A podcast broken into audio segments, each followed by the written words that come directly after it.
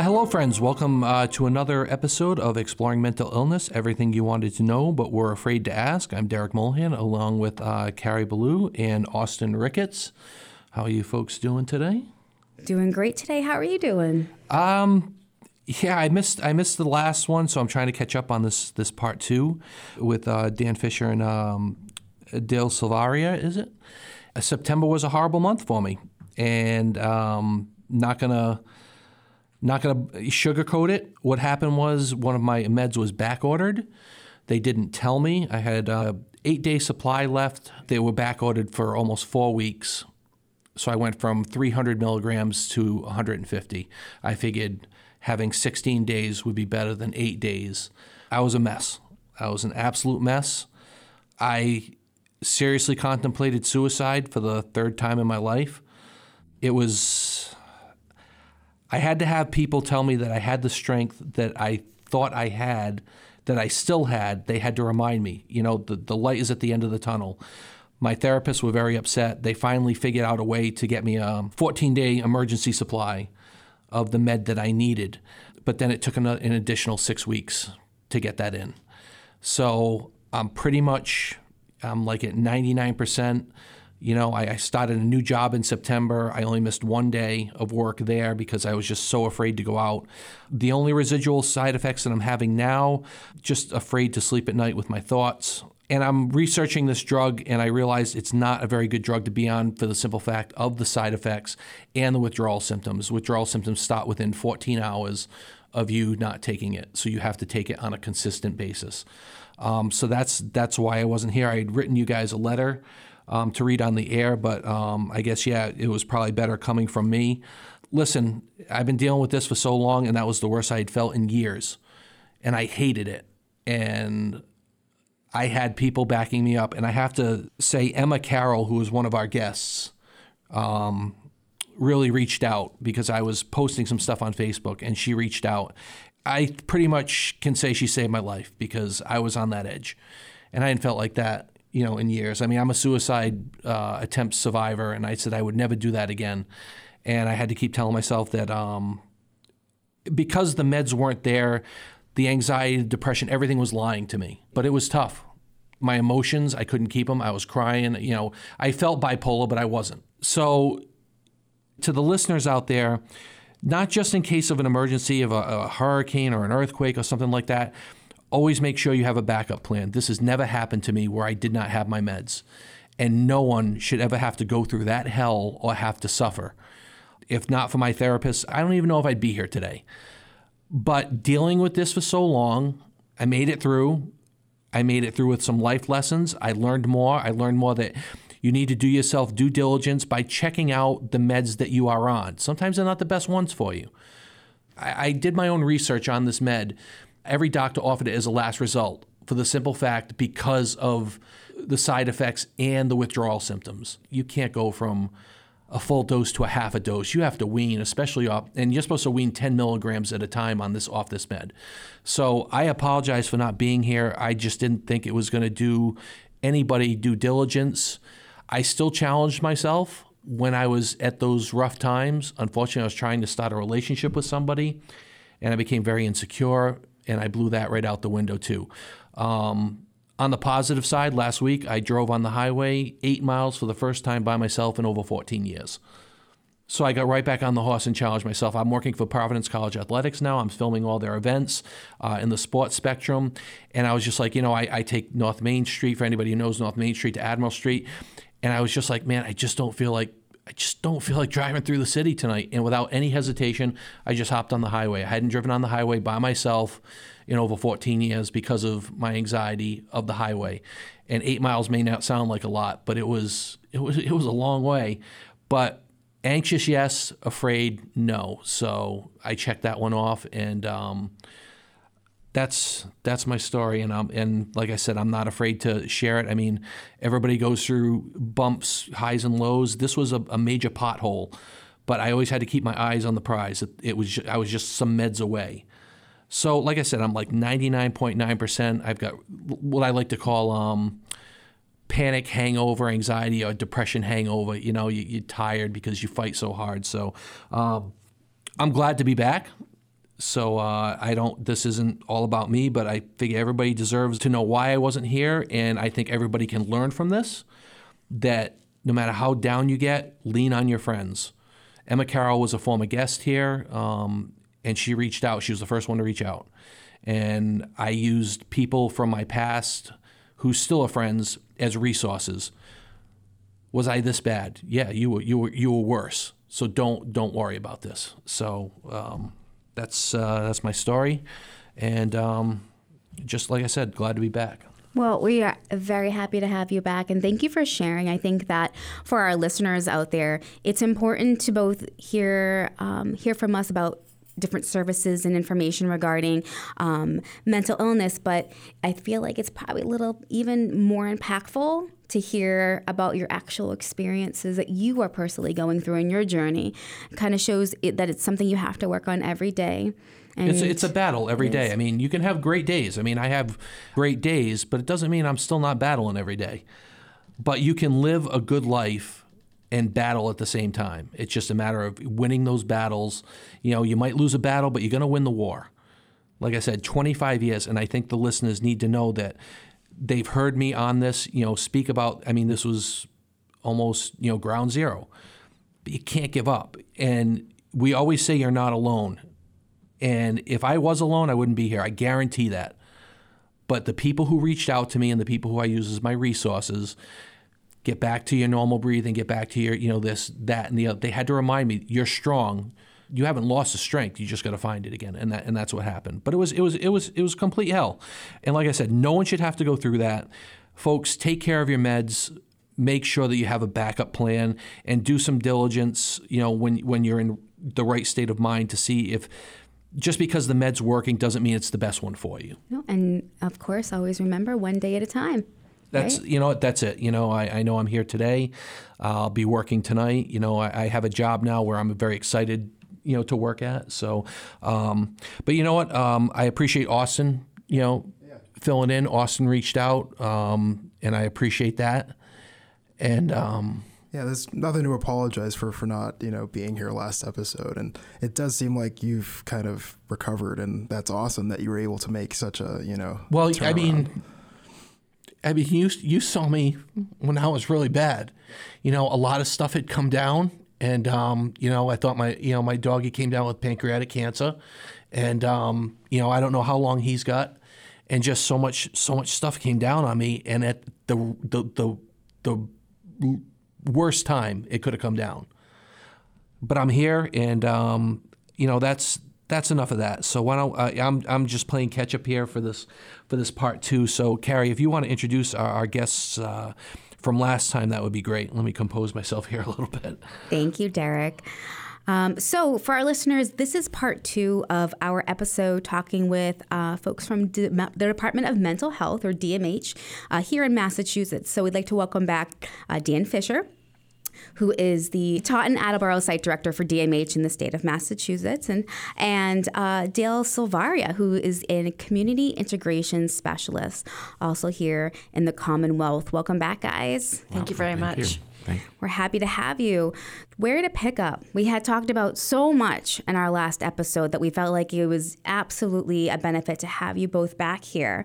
If you wouldn't mind, kind of giving our listeners who maybe haven't heard the last episode or it's been a while just an overview about what DMH does, and then maybe we could transition into some of the um, the different services you guys offer. They were noted a lot in episode one to our audience. We talked about a lot of different resources that DMH offers, as well as some of the history. But um, Dan and Dale are going to take some time and maybe dive a little deeper into what's offered. Sure. Um, first of all, just appreciate Derek for sharing with us. And, uh, you know, I think it's uh, always a message of hope to other folks who are sharing your journey with you. And, and speaking of journeys, um, eight miles in, in Rhode Island is like half the state, isn't it? yeah, yeah, just, just about. So anyway, um, the Department of Mental Health, um, right out of its mission statement, is that it's the state mental health authority and it ensures and provides access to service and supports to meet the mental health needs of individuals of all ages, enabling them to live, work, and participate in their communities. It's very important that our goal is to have people live productively in their own communities. We recognize that mental health is an essential part of our health care, and the department establishes standards to ensure effective and culturally competent care and to promote recovery. So the department sets the policies, it promotes self determination, it protects human rights, and supports mental health training and research. This critical mission is accomplished by working in partnership with other state agencies, individuals, families, providers, and communities. And the vision of the department of their care is to provide an essential part of the health care to individuals in the state of Massachusetts. Great. I've never heard the DMH mission statement before. It's right on the website. If anybody wants to go to mass.gov backslash DMH, you'll find it right there. I think within the context of what we've been talking about, though, is that we're talking about what the local services are, which are a reflection of the work that the department does. Essentially, most sites will provide the same range of services. They may have uh, strength in one or the other, more numbers than in others, but this is kind of a presentation of what we do overall. Um, and in speaking about the Taunton Attleboro site itself, I think it's important to note uh, for our, our, listeners here that it is throughout the Taunton and Attleboro areas, including Mansfield and Middleborough, Lakeville. It has Dighton, Rehoboth, and uh, Seekonk. Seekonk. Thank you very much. We always forget Seekonk. Poor Seekonk's on the edge. Don't be offended, Seekonk. We're all here for you. So, I, just to give a little overview, and, and, then we can speak in more detail, because uh, we put together what we offer at the Taunton Attleboro site. And so it's consistent with DMH Community First initiative, and, and that's a very important initiative of the department. We want to serve people first in their local communities. The idea of the Department of Mental Health serving people in grand institutions or someplace other than their home is not at all accurate. We strive to reach people in their own homes or in their own living conditions, and that we have a stress on the community first. And we work to promote recovery and resiliency in each individual we serve and to increase his or her capacity for independent living in the community. Um, the site promotes and provides services which are uh, promoting human dignity, humane and adequate care, and self determination and freedom of choice. And we recognize that sometimes freedom of choice requires us as providers of service to acknowledge that some choices are perhaps not what we would make, um, and that there's sometimes a quality of risk to those.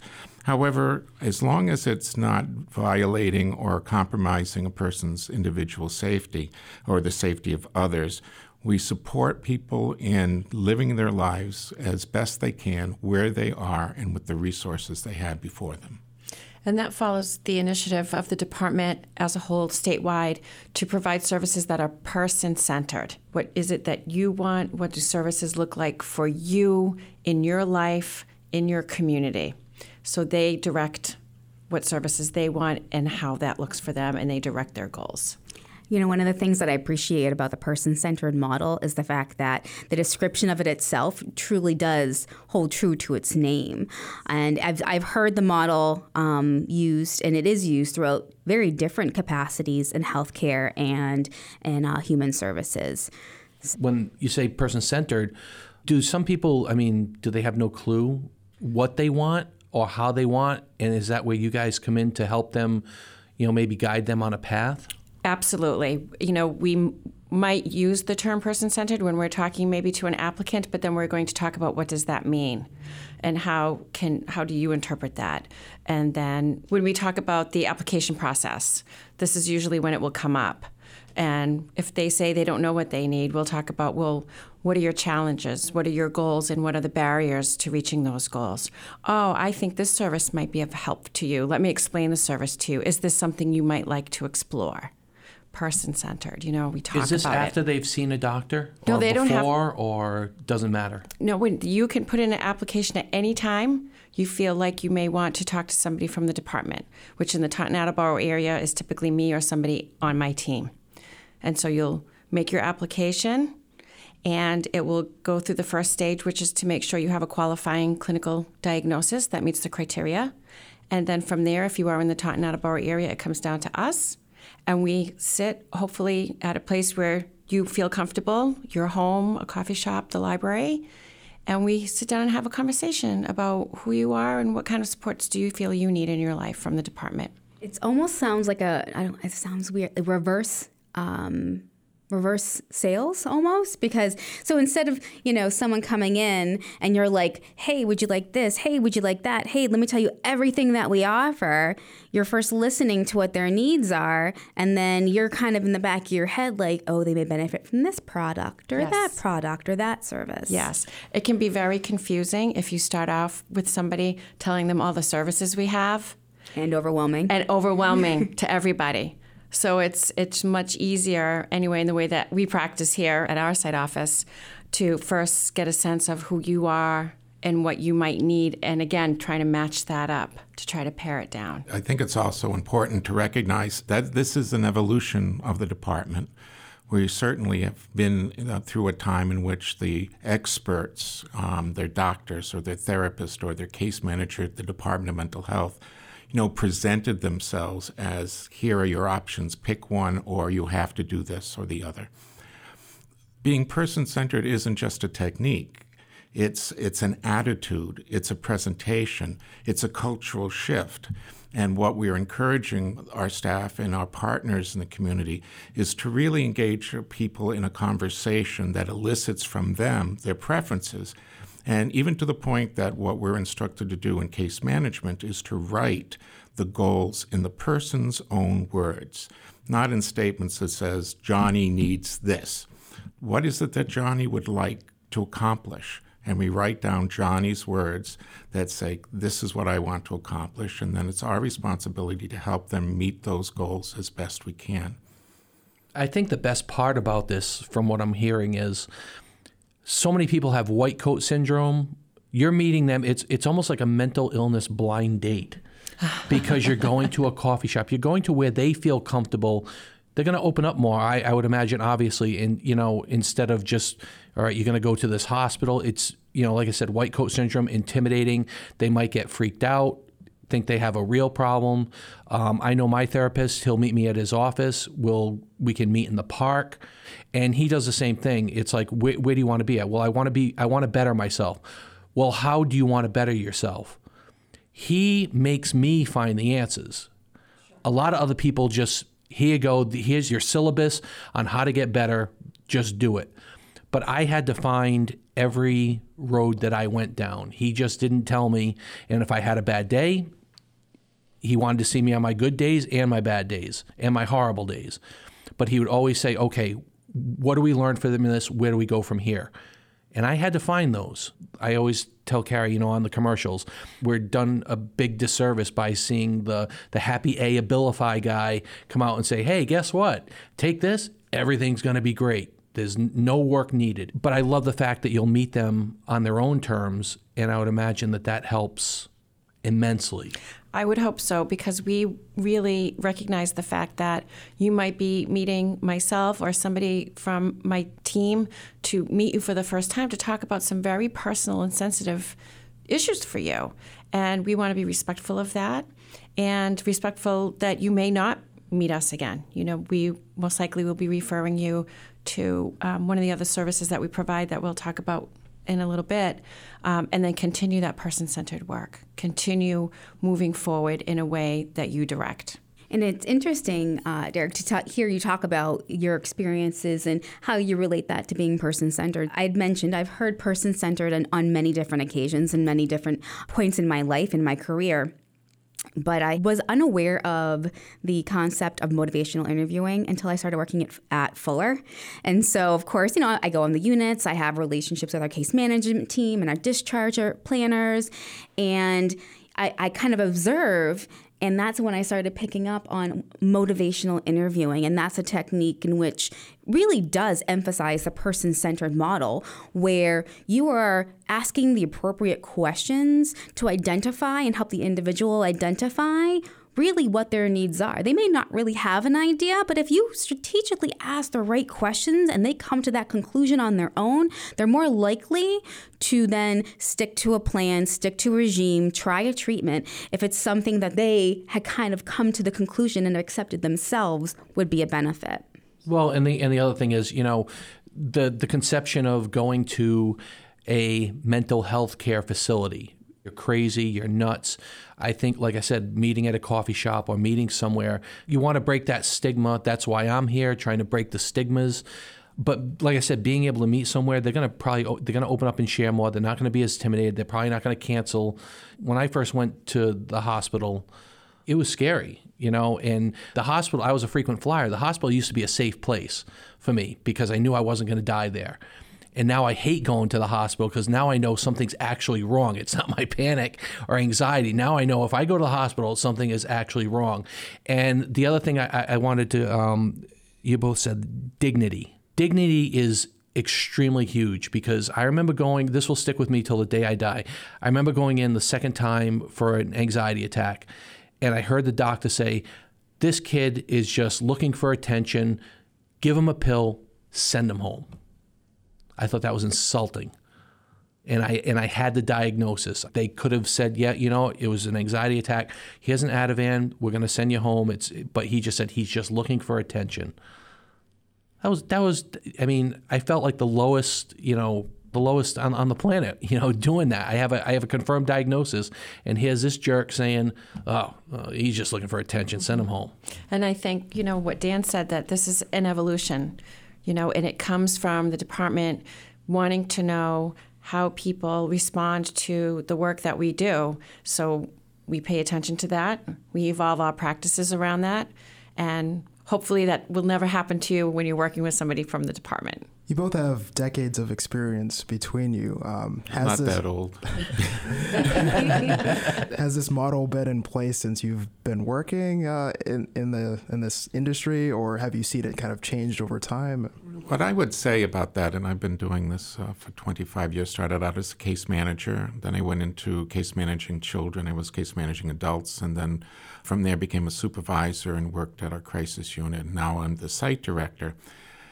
I think that if you were to ask the average case manager in any moment, they would say they always approach things this way. Institutions sometimes are a little bit behind the curve of where their workers are. I think we all can experience that because we had sensitive, knowledgeable case managers. And we'll talk a little bit more about case management. Um, the crux of this being a situation, like I was saying, of moving from just a technique and a cure for people um, really has, has evolved lately across the board, across the spectrum of, of our care. And I think the department is now articulating what a lot of the grassroots or in the trenches people always want. As a matter of fact, our plan is called an individual service plan. So we always tried to be individual, but what does individual mean? Does it me telling you what you'll get individually, or is it you telling me what you need? And again, it's the shift in the posture um, of the of the conversation. For example, as you pointed out, motivational interviewing is to make sure you make the strategic question, but not expecting your answer to come out of the person you're talking to. You're there to encourage through the interview process that person bringing forth what's inside them, not anticipating the answer that you want them to have. Yes, doctor, I'll take that medication because we are thinking that the doctor, the expert, wants us to take that medication. It really has to be a dialogue about is this the right medication? Is it got the side effects it's going to be? What am I going to live in this? And is the benefit going to outweigh the expense to me as a person in living a life that's full? Um, that's a dialogue, and it changes the posture of, of the relationship. Talking about, um, you know, DMH and the services that you guys provide, uh, which really does allow and helps individuals, adolescents, adults, um, and seniors to kind of gain their own individualized need journey um, plan for recovery. I mean, I look I look at mental illness as something that is um, in the same boat as an uh, as an addiction or another chronic disorder that someone may have or a chronic need that it's it's recovery it's relapse prevention. That's truly what it is. It's one day at a time. There's no magic pill or cure. So what are some of these services that an individual could benefit from after you've had this dialogue and got an idea well, I think that um, just to kind of go off on what you said a little bit was uh, in our brochure for the site office, we give a list, and we can send this to anyone who might want it. And our list of services can be found on the, the mass.gov uh, backslash DMH website. Um, but one of the things that we, we approach in what you just said was that um, mental illnesses are real, they're recognizable and treatable. Resiliency is the hallmark of recovery, and recovery is real. And I personally always take the idea of recovery and the idea of resiliency together because we can have recovery, but for us, eh, recovery doesn't mean you're cured. You're often on the races. You can be doing well, and then at times you're not doing well. And it's our resiliency that can push forward our recovery. And it's important, I think, for people to understand that. So, just to backtracking a little bit, uh, as Derek had asked about, our referrals, for the most part, will come from a psychiatrist or a therapist or an inpatient hospital. Sometimes they are, are, are self elicited, but for the most part, they're coming from some service provider who feels that the person could use more assistance. And as I pointed out last time we talked, the vast majority of folks who have mental illness or challengement don't ever come to the department because they're able to live in, in, a meaningful way in the community without those supports. And for the most part, we're getting referrals from folks who really aren't able to live functionally in the department. Well, I'm sorry, without the department. And it's actually one of the criteria that we use to determine somebody's uh, appropriate for DMH services that they haven't functioned well for a while and are and we're anticipating that they won't be able to function well in the community on their own or with supports unless we're there. So we do offer a variety of supports, and I'll just kind of list them, and then Dale and I can talk about them individually so that we kind of keep them straight. So if you come to the Department of Mental Health, make an application, and you've been found to have met the clinical criteria, which means you have a substantial mental health concern, um, and from that it comes down to the site, and we've determined that we have something we can offer that nobody else is offering, and that you had a need for that. And that all comes out of our conversation with the person. So, what is your needs? We can supply that needs. Here they are. And we supply the needs using various programs and service types. So I'll just list the. We first have our DMH case manager, who is a, a state of the Department of Mental Health um, employee, um, and then the department vendors out or enters into a contract with other agencies to provide other specific services for us. The first uh, is our Adult Community Clinical Services Program. We'll talk more about that. The program for assertive community services, the clubhouse services, which we talked a lot more about last time, recovery learning communities, and we also have an emergency service that's not state run, but it's provided for us, and we make resource to that for people who are in need. We do have some homeless services that are contracted. The Department of Mental Health does not offer homeless services directly in this area, nor are we a housing agency, but as Dell has said before, housing is one of the major concerns people come with. So we try our best, and we have um, joined our resources with um, agencies in the community that do homeless um, services for the um, people in the community. And then we have a few, very few uh, specialized programs for individuals who have um, what we might call a high end need, who need a great deal of structure, and, and those are very specialized and unique to each individual. So I think maybe I could turn to Dale and ask her if she could talk about case management. Uh, Dale is the case management supervisor as well as the three or four hundred other things she does for the site. So maybe she could uh, talk to us a little bit about that. So, at the site office, we have uh, several folks who provide case management services. So, again, as Dan said, it looks different for every person who's utilizing the service. So, we want to be creative. and we want to specialize um, the service to what works best for you. This might include helping you apply for Mass Health if you don't have insurance. It would include helping you apply for food stamps if you needed to. It would help you maybe if you felt like you wanted to apply for benefits such as Social Security or disability. You may need referrals to a therapist or a psychiatrist or a dentist, any kind of doctor or, or medical provider. We will help you make that referral and even maybe take you the first few times if you need support with that until we can arrange for you to have transportation provided to you. We may um, help you with budgeting if that's something that you struggle with. We want to link you with as many natural supports in your community as possible and help you become more independent in utilizing those supports. Because what my thinking is around our services is we have done our job when you do not need us anymore, whether it's case management or any other service, because every service's goal is to get the person that we are serving out there on their own, understanding the system, comfortable around, you know, following through with their own needs and knowing how to do that. And then you don't need us anymore. And that's a huge success. So it just includes so many different things that are individualized to everybody. But it's primarily to help you become independent and make sure all of your needs are met.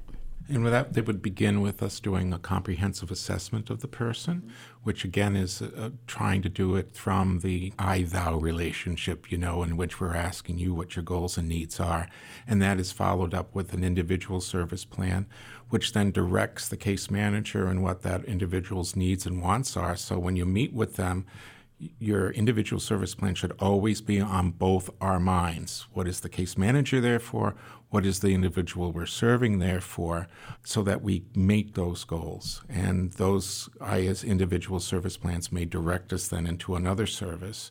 Um, the other services that we have, um, the Adult Community Clinical Service Program is brand new to us used to have a community-based flexible support system that or service that some people may be aware of or participated in. And the, the importance of this shift, and again, I think um, as we've talked about motivational interviewing or the department's own expression of what it is and what it can be to others, is really shifting by the words we use and the terms we use, the titles we have for programs, to acknowledge that this is a service that is, first of all, clinically based and based in the community. It's not drawing people into clinics, it's serving um, individuals in their own homes. And that can be provided in various different environments. Um, we do have what we call group living environments. They're very few, and there's always a wait list for them. And one of the reasons why we just don't promote that is that we feel that community living environments are really for those folks who really need a great deal of support who haven't demonstrated that they can function or have functioned well in the community without those supports. But if we go back to the mission of the department, we want to serve people in the community where they live and in the in the least restrictive environment, the most natural environment. So the rest of that program serves a great many more people in their own apartments or with their parents or in an, in an environment that they may have shared living with other people in the community. And part of that, again, is that they'll do an assessment with the person of what they need and then they will begin a plan in which they meet their goals. And unlike the individual service plan the case manager has, the program will have much more detailed um, plan for that individual and have a much more detailed understanding of what the clinical needs are. I think it's important to note, though, that we wouldn't call it a treatment program. Um, uh, our residential programs, so to speak, are not treatment programs like you might uh, see, like at an AdCare or at the full or partial type of thing, in which somebody goes there and, and gets treatment. But this is to bring into the natural environment of an individual a clinical astuteness of how to help this person manage their symptoms, function well in the community, and make use of all of their supports in a, in a natural environment that suits them and meets their needs. It's the largest service that we offer in that we have much more people uh, in it. We have about 238 folks directly involved in that. And um, that goal is, again, as Dale has said, even with case management, our goal is that you don't need that level of care or service anymore and that you move through that level of service into a more natural and environment, um, natural care with natural supports. That's big about the individuality because whenever I had like really bad panic attacks, I would start avoiding places. And as much hell as I've gone through, like I've been in my, my same apartment for 19 years because the rent is great. You know, it's it's a great little place. It's it's it's all that I really need. But I didn't like being there because of the past. And the thing was, if I had avoided all the places that I had panic attacks, I would still wind up in my apartment anyway.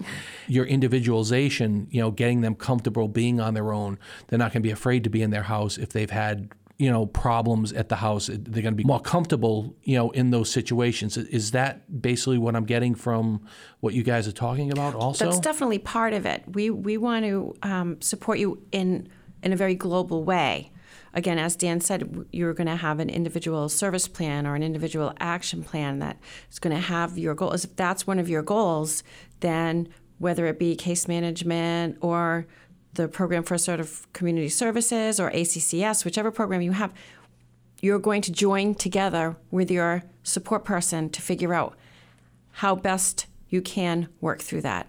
So then, if somebody's not around, you'll be able to do it on your own. I think it's important uh, for folks to, who, their listeners, to know that the ISP or the individual service plan is something that is in place not just to sit on a shelf or in a computer until next year when you open it or up and update it or next quarter or the next time that you meet with your case manager or the service or program that you have. It's something that truly the best way to benefit from an ISP and from that program and that service plan is to know the content, to understand it, to have open dialogue about that content, and to, for it to be a constant guide on this journey of what it is that you need, where you've been. So in my previous life, I wrote a lot of ISPs. And, you know, in some cases, depending where you're at, more often than not, the individuals I work with did not reference, couldn't even tell you where, how, what, or anything about their ISP. It was just something they knew from a meeting they had once in a while. And so it was it's nice to hear you, Dan, talk about and Dale talk about the importance of the ISP or uh, the individual service plan, but also about how key it is to your treatment. And it also can help you keep focused. You know, sometimes we get overwhelmed with all of the goals that we have in our lives in general. We're just doing a little bit on each and forgetting about where did we really need to start. So using your ISP as a guide, as a reference reminds you and then when you meet with your case manager or whoever your support person is, you might talk about, well, what steps did you want to take for the next two weeks or the next week or the next month that will help you get closer to meeting this goal. And then the next time you meet, you might check in on how did that go? And you can change your plan at any time. You can add, you can I accomplished this goal. I feel really good. Now I'm ready to work on this goal it's not something that's just going to remain stagnant for the year, like you said, Carrie. You know, you can change it anytime you want. And as you progress, I reached this goal, now I want to try this one. But the key to keeping it alive is that you, the individual whose planet it is for, are actually using it. Using it and working on it. That's what I've gone through. I mean, I take every step. You know, September was kind of a lost month, and I felt I'm behind. I'm behind a month. And my therapist said, All right, you may feel that way, but you're not. You know, just take things. What do you think you're behind on? Why do you think you're overwhelmed? Write it down on a piece of paper. This is what you can control. This is what you can't control. Um, and my steps have been I wanted to drive down to the Cape to see my, my stepfather on Father's Day. I did that. It took me 14 years for the, you know to drive down to the Cape, and then I said, you know what? I think I'm in a good position to start dating again, which I've started doing. And then the other night it was, you know what? Tonight's the night. I, I need to drive on the highway now. So each step for me is I just want to keep bettering myself. And I go to my therapist and I'll say, I want to better myself. Well, how do you want to better yourself? Well, this is this is what I want to do. I know that when I see him next week, he's going to say eight miles is great. And now I want you to do that for 10 miles. Go a couple of extra miles and then start, you know, start doing it on a consistent basis. Exactly. That would be the spirit That would definitely be the spirit of what the plan would be for anybody who's working on a plan. If you don't want to better yourself and you're in a position, at least for me, if you're in a position of complacency, I don't think you're going to get better. I don't think you're going to get worse. Obviously, you're not going to get better. I mean, some people are complacent and they're they're happy where they are. I'm not that type of person because I feel like I missed out on 20 years of my life battling this. But better late than never. Now I want to be better at things yesterday, but I've got to one day at a time, one step at a time and that that driving on the highway was just spur of the moment. But that's how things are coming to me now. It's just like what's the worst that's going to happen? I made sure that where I hopped on the highway, there was an exit within four or 500 yards if I started getting anxious. And I didn't. I, I just wanted to get home to watch the ball game. I didn't feel like driving through the city, and I was just like, I had no thought about it, and it was and it was really weird because I was just like, holy cow, I'm on the highway. I think what one of the aspects of the services that we offer and the um, adult community clinical service particularly has peer supports. Those are people who share their relationships um, and struggles with their own mental health. And um, what they're able to do, and, and they're all certified in this, is sharing their story and their successes. And as they say, nothing succeeds like success. And within that context, there's always hope.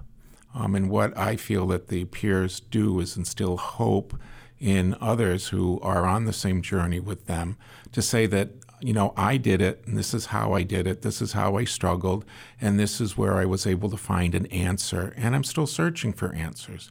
And by you sharing in this platform and the peers sharing in their platforms, it allows for folks to have that idea well, maybe I can do it. And engaging in the supports and services that they have available to them brings about success. And I also will go back and say recovery is real, but it's that resiliency that will keep people with hope and in a, a, situation in which they can say, I'm having more successes and my recovery is real. So th- those are important aspects, and it's important work to do as well. Well, that you know what? That's why I'm here. I mean, I wear my heart on the sleeve. I mean, people say you know with this podcast that I've shared too much. Well, no, I was. I've been sick of lying about this. You know, I came out on Facebook six years ago now about my mental illness, and it was like the last monkey off my back. Because how many times could your car break down? How many times could you be sick when you're sick, but not in that way? Some people had known; they didn't know to the extent. I don't care how out there my life is. I will share every experience if I can break the stigma. If I can help one person, then this podcast has been a success and I know I've helped a couple of people because they they've responded to me on Facebook. Hey, listen, I'm having some troubles. You know, I used to call people. You know, I used to call my mom in the middle of the night, have an anxiety attack. She's like, it's going to be fine. And now people call me in the middle of the night and say, hey, listen, I'm having a rough time. Okay, what do you need? What are you feeling? You know, I'm not a doctor, but uh, you know, I'm your friend. I can help you get through this.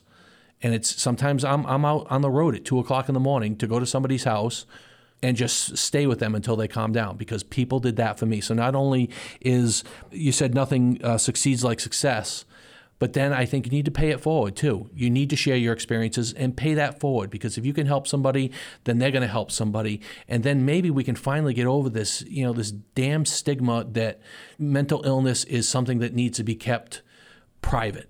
I learn new things every day, and that's the best thing about this. You know, there are always new meds coming out. There's always new things. There's always new things to learn. Every year, I go to the partial program at my hospital. I might not even need it, but it's a thing that I do yearly now, just to keep myself abreast of the new programs that are out there that might help. Because you're never going to be, you know, a baseball player, a football player. They never reach the top of their game. They're always learning until they retire. I like that mental health refresher. Absolutely. You have to. And I think, Derek, that a lot of what you're talking about and the efforts that kind of your own self coping skills and things that you've learned in your journey is a great example of how there are there's a significant amount of our population that has mental health diagnoses that range amongst themselves but you can absolutely have and maintain a productive life in the community without the need necessarily of you know, a DMH level of care. But then there is the other side of the spectrum where we do have a lot of folks who absolutely would benefit from services such as the the ACCS or the what was the reference you had for the group? The Group living environment. group that's what living it- yeah. environment. Mm-hmm. But And you then have, but you have to start somewhere. I mean, I started out like that also, you know, and then I got to very similar to what you guys are doing. That's how I got to where I am today. And we have definitely, we see folks who receive a level of service from us for a while and they are doing fabulously. And then some, they have a life event that just sets them back a little bit. And they'll call us up and say, I think I need some support again. Okay, come on in, let's talk, let's see what you might need. And it may be short term, and you know, we don't know. But um, we're not going to shut the door on anybody because they had a setback. You know, that's what we're here for. You went out, you did great. You were two years, you didn't need us. Come back in, let's talk and see what you need. I think it's ironic that you mentioned that because throughout this episode in particular, I've had in the back of my head on my orientation at Fuller, our education, primary education trainer. I remember like the first day, within the first couple of hours, he comes in. The first thing he says to us orientees, and mind you, it's a whole whole slew of different folks with various backgrounds mental health specialists, nurses, case managers, community relations, food services. And he said, his name's Wayne, he's like, every one of you is one life event away from being in those beds. And it was one of the ways that we really emphasized and wanted to make it clear to folks coming to work um, at Fuller that we treat others the way we want to be treated because we truly are only one life event away. That is absolutely true. That is absolutely true. So, just to dive a little deeper into some of your services, I don't know if there's anything else you wanted to add on about group living or the the ACCS services. Sure. We, we have uh, also a program for assertive community services, which we call the PACT. Um, what's unique about this service is that it's a team that includes a doctor, a prescriber, a nurse. It has vocational expertise. It has peer supports, and they meet and work with people in their homes for the most part. And they come as a team. So, strictly speaking, um, and ideally speaking, anyone of the team might be working with you on various things or on the same thing. Um, we had one doctor who was engaged with a person, and the best way to engage that person was to wash dishes with them because as you're doing something in common, the barriers break down. You know, that's a great way of seeing it. Employment specialists are working with folks in order to find a job. A lot of folks, including the ACCS, work with people in finding emplo- employment. We work closely with Mass Rehabilitation Commission, MRC, um, to help find work. And so that's the specialty of assertive program services is to work with people as a team and to engage them in, in their care in the community in that way. For the most part, they're folks who perhaps don't engage well with uh, standard outpatient um, services. They may not engage well um, in a group living environment or with anyone else. And so it's really essential to these folks that we're working with them in the community where they're at and what they're able to tolerate as far as interventions. So that's the, um, that other service. We talked about clubhouse services the last time. Um, again, that's uh, provided by the department, but anybody can go um, to the clubhouse to work uh, a work order day, they call it, and helps find supports. And as long as you're coming within the context of your mental health concerns, we're open to working with uh, folks through the clubhouse system. We have one here in Attleboro, which will soon be moving to Taunton. Some of it is just logistics and real estate. Um, but there's also opportunities. I think if as you go around Taunton, there's a lot more businesses than they, there are around here, as you can tell. So we're hoping that a new location will bring new life to it and engage people in more employment opportunities. Um, we have a, a, recovery learning community. We don't have a local so called office for them, but they come into the community and meet with folks, say at the library or in an environment that is conducive to conversations as a group. Um, but really, what the Recovery Learning Center is about is helping direct folks um, into natural supports in the community. They do offer some groups, but our encouragement is to see that as a resource in the community that connects people with resources in the community. And these are, are staffed by peers, most of whom are certified peer specialists. So they engage people in, in a dialogue about their own life experience so that when a person goes there, they're sharing and working with somebody who knows where they've been or has a great feeling and understanding of where they might be. And some people never have any um, contact with the department, but they may be in contact with recovery learning community.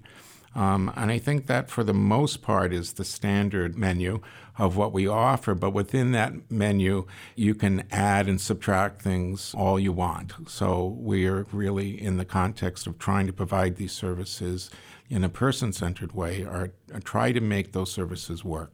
What's interesting, I think, is that your your services are very diverse and they really do help address the needs of individuals who are at various points along the mental health and dual diagnosis spectrum. You know, you mentioned the PACT team, right? Now, you know, the, that model itself, as we're talking about it, and I'm somewhat familiar with the PACT team, you know, uh, makes great sense. Here you've got this team of supports, medical, case management, clinical, that meet to help guide you, right? Meet with the individual um, in their space, in their place, to give them the the, best um, quality of care that they can they can provide.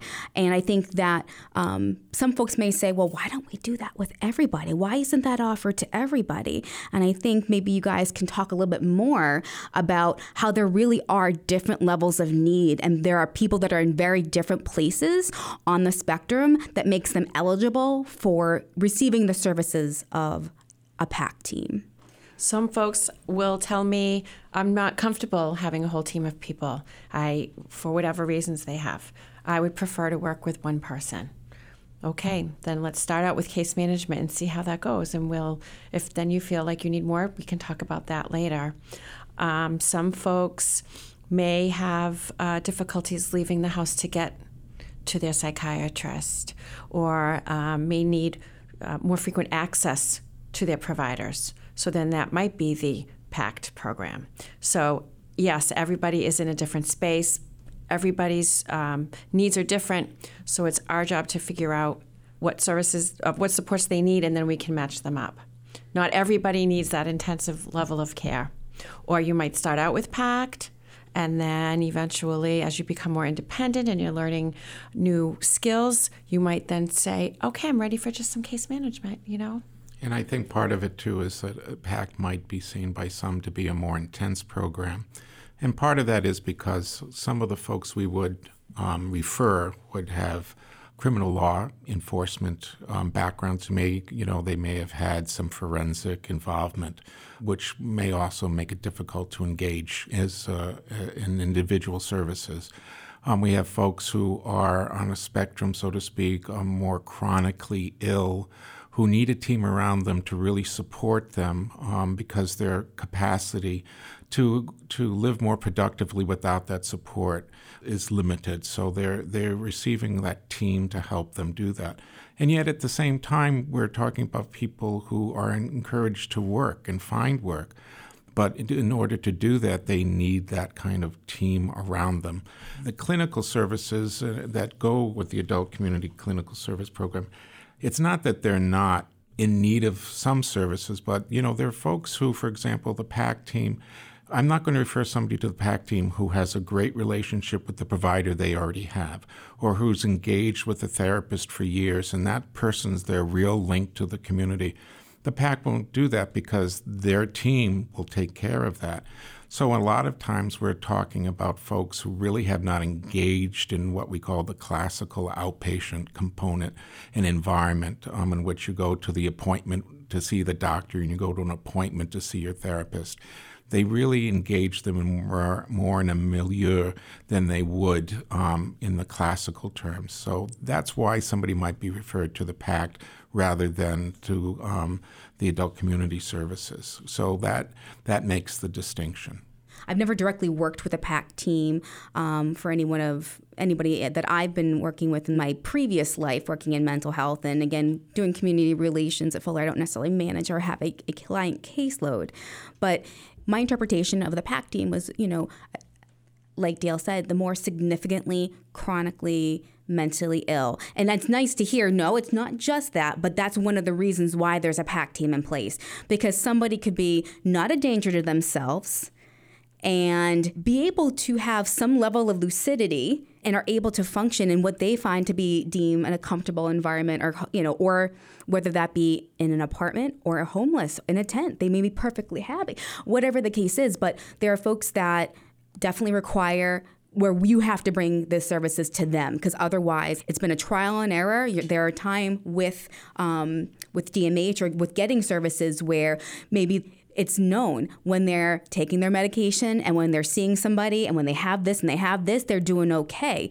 But then once you kind of walk away or back away those services or put it in their hands to be proactive about it and they don't take their meds and they aren't pursuing that, they need a lot of handholding and support to get to that point.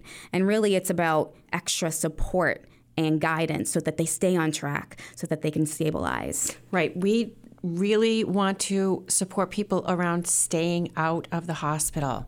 I have not heard people say, I love being in the hospital. It's not, you know that you're in trouble typically when you're there. So, PACT works with a lot of folks who are at very high risk of rehospitalization and have a history of chronic rehospitalization because for some reason they're just not able to maintain um, whether it be taking their meds or seeing their providers, whatever the things are that they need to do to stay out of the hospital. So that would be perfect for a person like that. Absolutely. And from a facility and an inpatient perspective, we appreciate the PACT team because granted and DMH and what your goal is because we understand your goal is to be able to treat people in the community without having to necessarily it's more preventative without them having to get to a higher level of care if needed but again, we're in recovery. We have ebbs and flows. These chronic mental health issues. But it, it, from a facility perspective and an inpatient perspective, we we want to see folks stabilize and, and leave us, and we we want to not see them for a while, not never again, but to knowing that, that our, our work and our efforts have been able to transgress and follow them throughout. And uh, we also understand, I think, too, that the most um, healing and successful way to be stable is um, through the least restrictive of environments. We have folks, we do, we have folks who come through our hospital who are chronic mental health issues. They're fre- frequent flyers. I hate using that, but it's a, it's a term. And is it really the most therapeutic? Environment and is really their ideal place that they want to be if we're talking person centered to be living in a hospital setting for long stretches of time or long stretches of time that are due to rehospitalization. You know, they're not really getting out there and adapting to their community and the community supports. So, yes, we absolutely appreciate what the PACT team does. I think what you're pointing out is that this is this is no bed of roses. Um, our services are great, I think. I wish we had more. We talked about that before the podcast that resources are always an issue. We'd like to provide more to those who need it, but we do prioritize those who need it the most. But it is a, an experience that we've had that it's challenging for a lot of people to engage us in services, even though they want it. I think that on one hand, we talk about folks who just are not aware that they're ill and, and, Derek made a very good point. One of the reasons why we can be very successful in case management or the other services is that we make a connection with the person that the person can say, Am I okay? Is this going all right? Because I don't feel okay. And I've had experience as a case manager myself where I've had to go up to someone and say, You know, can you hear me? Can you trust me? If I tell you that you're not doing well, do you trust me enough to be able to accept that and look for the help that you need? Um, some of my best um, work with folks have been in building a relationship with them in which they are able to trust me enough um, to be that connection to quote unquote to reality who can say you need you need a little bit more help than you than you're getting right now and they're being able to reset, uh, receive that help and that's greatly um, I feel that's a great success in what we've done. But the, the other aspect of, of this is not just because some folks may be too ill to accept our services or aren't aware of their own mental illness, and we're trying to do what we can to engage them. And believe me, sometimes engagement can take weeks, months, years to really get to that point. But the other eh, real difficulty we have in engaging folks are those who are dually diagnosed, those who are using um, street drugs and who are not inclined to ask for service because they don't want us to engage them or intrude on that connection that they have that's not healthy. Um, and it's um, much more difficult, as you know, at Fuller, to try to help somebody who's whose mental health concerns are obviously there, but they're also trying to withdraw from drugs or they're they're eager to leave the hospital because they want to make that connection.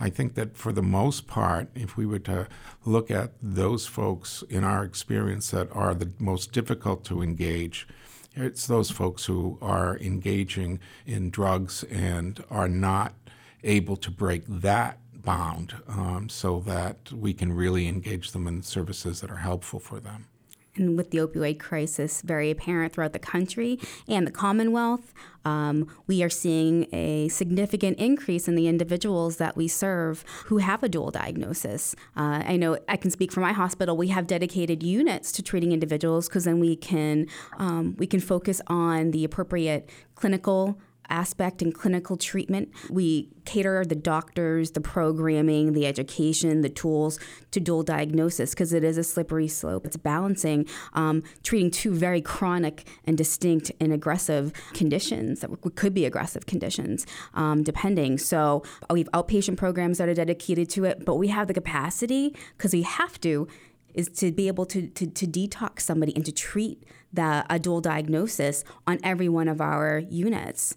Um, and that wasn't always the case. It wasn't. I'm sure, as we had talked about offline, having a podcast episode dedicated to dual diagnosis, but it wasn't like this 20, 30 years ago. Similar to um, how DMH has evolved, inpatient and community psychiatric hospitalization has to had to evolve to adapt to um, you know, addiction and mental health. So, you know, one of the things that I learned was the biggest thing is when you get the help that you need, and then you realize, okay, I have to trust myself now. That's a big leap right there. You know, I used to call my mom four or five times a day, tell her about my anxiety. She said, I can't do this anymore. And she cut the cord. Or I was forced in times, you know, if I had an anxiety attack, I'd try to call somebody. They weren't home. It forced me to deal with it on my own. When you finally have gotten that help, trusting in yourself when you couldn't before is a major leap. And when you can get to that point, you know, even though I, I had my low times, I still went back, you know, check my blood sugar. Okay, my blood sugar is fine. You know, go back to my breathing. I, I go down a checklist now before I even think it's a panic or anxiety or depression, I go down my checklist because I have to trust in myself. Because if I can't trust in myself, I've learned nothing. And I think, you know, once you learn to trust yourself and you surround yourself with good enough people, then, you know, you're not always alone, but you do have to do it on your own at some point. You have to cut the cord and say, listen, I need to trust in myself. I have learned all this from A to Z let me check all this stuff off. And then if I'm not feeling right, well, then I'm going to call somebody and reference them, not bother them. Hey, is this what I felt like, you know, when, you know, back in the day? And if they say yes, okay, I appreciate that. Thank you. Write that down and, you know, you can get back to it. But the, the peaks and valleys are always going to be there. And like I said, you have to trust in yourself. And if, you know, and if you don't, like, like I didn't, you, you reach out to people who, know your cause, know your what you've gone through. I have real friends who will say, "Yeah," or "This doesn't sound right." Can That's an excellent point. Yeah, emphasizes the importance of self care. A large part of WARA's coverage area includes Rhode Island. So I'm wondering if there's an analogous system in Rhode Island that uh, you refer people to or um, that people can maybe look up um, if they are in Rhode Island? I wish I could tell you more about Rhode Island. It is significantly different than in Massachusetts in that the um, healthcare authority doesn't reach as deeply into the community. What it does rely upon are local mental health centers. Um, to provide services to you uh, that are, uh, in a, in a way, sponsored through that. Um, so I think within the context of those agencies, you make a referral to the local referral um, source, the agency itself, and then whatever benefit and services you would get would come through them. Whereas, in as we said earlier, for the Department of Mental Health Services, you you go through a, a centralized application process that then goes through a process of, di- of of confirming the diagnosis and sending it to locally. In Rhode Island, you start locally and then access services that might be needed for you there. For uh, any people in Rhode Island, would you happen to know uh, the best way um, if they had a question? Where could they go in Rhode Island? Is there a website or something? Yeah, ri.gov, and you can look up those resources through them. Great. Great. That being said, can you just let our, our listeners know again, maybe a quick refresher on how they can apply, where they can apply, and more information about um, how they can contact the Taunton Attleboro DMH site specifically? Okay, um, just within the context of, of the application itself, if you've got access to the web, um, it would be www www.mass.gov backslash DMH, and it will bring you to the DMH webpage, and you'll see at that webpage applications. You would are able to print those applications, and the most important part, as I said the last time, of the application process is the releases. The releases allow the area office to establish your clinical background and to determine whether or not uh, DMH services would be appropriate. If you're having trouble with that, the DMH information referral hotline is 1 800 221 0053. Again, that's 1 800 221 0053. If you want to contact the Taunton Attleboro site directly, for some crazy reason, I give everybody my telephone number, and that's 508 977 3150. 977 3150. And I will have to say, in my experience, the Department of Mental Health always answers its phone. Some people may have experienced other agencies that um, just ring or have a computer that answers the phone for you, but we answer the phone ourselves. If I can't help you, I'll direct you to somebody who can great. And for our listeners out there as well, the there are sites that are based on geography in the state of Massachusetts. So the website that Dan had shared with us, or even calling the referral hotline or the contact number, um, you can find out the location of your local site office. Thank you both again for joining us. I felt like we get a lot from this podcast. As always, is there any other information that you wanted to share, contact information? If you want contact um, information for the Southeast Recovery Learning Community that Dan talked about, you can find them at www.southeastrlc.org, and you might find that useful. And thank you again for having me. Thank you. Great. So, for further information about our podcast or to listen to our podcast, you can go to wararadio.com. You can also email us at mentalillness at wararadio.com. Our podcast, Exploring Mental Illness, airs Mondays at, from 6 to 7 p.m. here at 1320 AM radio. And you can also find us on Facebook at, at Exploring Mental Illness if you go on Facebook. In addition to that, we have uh, some awesome resources that are available through our monthly drop in center in the Attleboro area.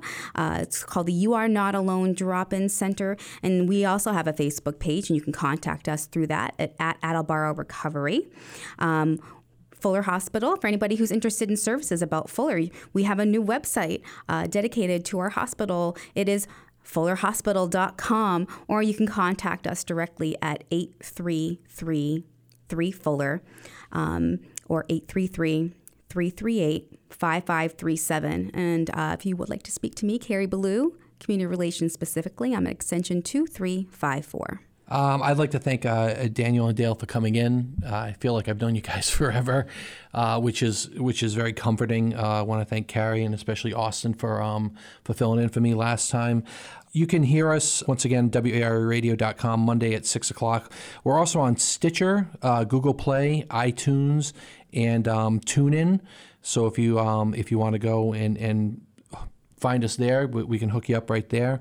In conclusion, just want to uh, you know tell everybody out there, you know, you are not alone is not a tagline. It's not a gimmick. It's it's something that is true, which I learned firsthand. Um, I'm going to take a couple of quotes to, to end this podcast um, from Dan.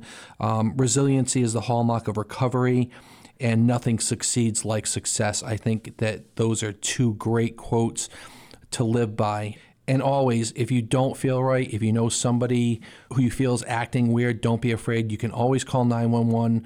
They're not going to get mad. That's what they're there for, and they will point you in the right direction. So, for exploring mental illness, I'm, I'm Derek Mulhan, and um, take care of yourselves um, and each other. Uh, be well until we hear from you again. Bye bye.